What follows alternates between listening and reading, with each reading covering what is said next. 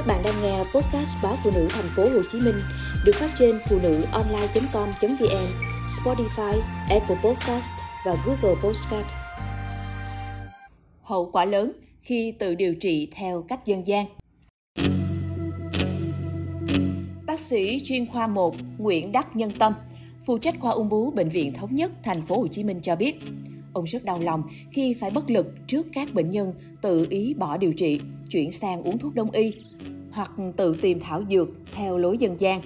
Điển hình là trường hợp của bệnh nhân TD, 32 tuổi, giáo viên quê ở An Giang, đã lập gia đình, có một con trai rất kháu khỉnh. Đề được bệnh viện địa phương phát hiện bị ung thư vú trái độ 2. Từ chối điều trị Tây y, Đề theo lời hàng xóm đã tìm đến một thời lan chuyên chữa ung thư bằng cách đắp lá. Nghe đồn đây là loại lá dại hái từ Campuchia về, bí quyết gia truyền của thầy Lan. Sau khi Đề đắp lá này được 2 tháng thì vú trái bị lở loét, hoại tử và chảy dịch. Chị đi khám và được cơ sở y tế địa phương chuyển lên bệnh viện thống nhất.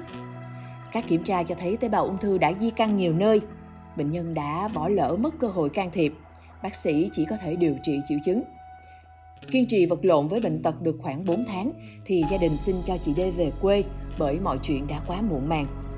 Theo bác sĩ Nguyễn Đắc Nhân Tâm, không ít bệnh nhân có tâm lý ngại điều trị Tây y vì sợ các tác dụng phụ như mệt mỏi, chán ăn, nôn ói, thậm chí rụng tóc.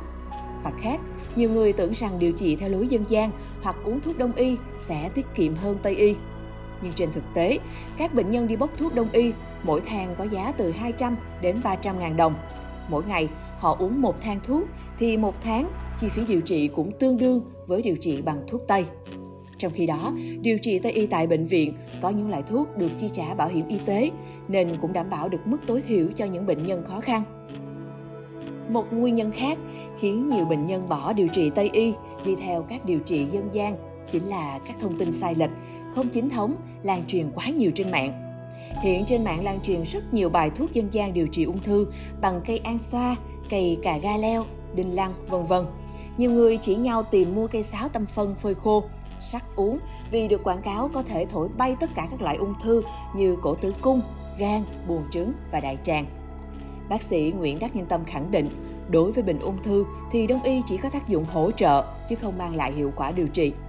Chỉ trong vài tháng, Bệnh viện Bình Dân đã tiếp nhận 7 ca suy thận mức độ nặng, tổn thương thận cấp trên nền suy thận mạng tính có liên quan đến việc uống cỏ mực. Khi được hỏi, người bệnh nói xem thông tin trên mạng thấy có mực mát gan, lợi tiểu, tốt cho thận.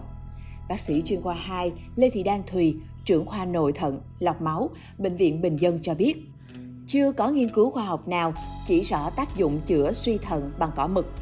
Trên người bệnh thận mạng, chức năng thận vốn đã kém, nên việc dùng các hoạt chất từ cây cỏ, thuốc, ngay cả ăn uống thường ngày đều cần phải cẩn trọng để tránh tiến triển suy thận nặng hơn bệnh nhân suy thận mạng cũng phải được thăm khám, điều trị bằng thuốc, kiểm soát thường xuyên các chỉ số như protein niệu, các xét nghiệm đánh giá chức năng thận, tuân thủ điều trị và có các chế độ ăn uống, dinh dưỡng hợp lý thì mới kiểm soát tốt biến chứng trên thận. Thế nhưng, trên thực tế, vẫn còn bệnh nhân tự ngưng điều trị ở bệnh viện, rồi tự ý thay thế hoặc uống kèm thêm các loại lá cây không rõ nguồn gốc theo lời mách bảo trên mạng. Có người đã rơi vào suy thận không thể hồi phục phải lọc máu suốt đời, rất đáng tiếc. Bác sĩ cũng lưu ý, ngoài cỏ mực, hiện nay trên mạng còn lan truyền nhiều bài thuốc lợi tiểu tốt cho thận như cây rễ gió, cây mộc thông, cây nhạt ngựa, mộc phòng kỹ vân vân. Tất cả các loại cây này đều có chứa axit aristolochic gây tổn thương thận, suy thận. Điều đáng ngại là những loại cây này đang được một số người lấy ngâm rượu uống với mục đích chữa bệnh và tẩm bổ.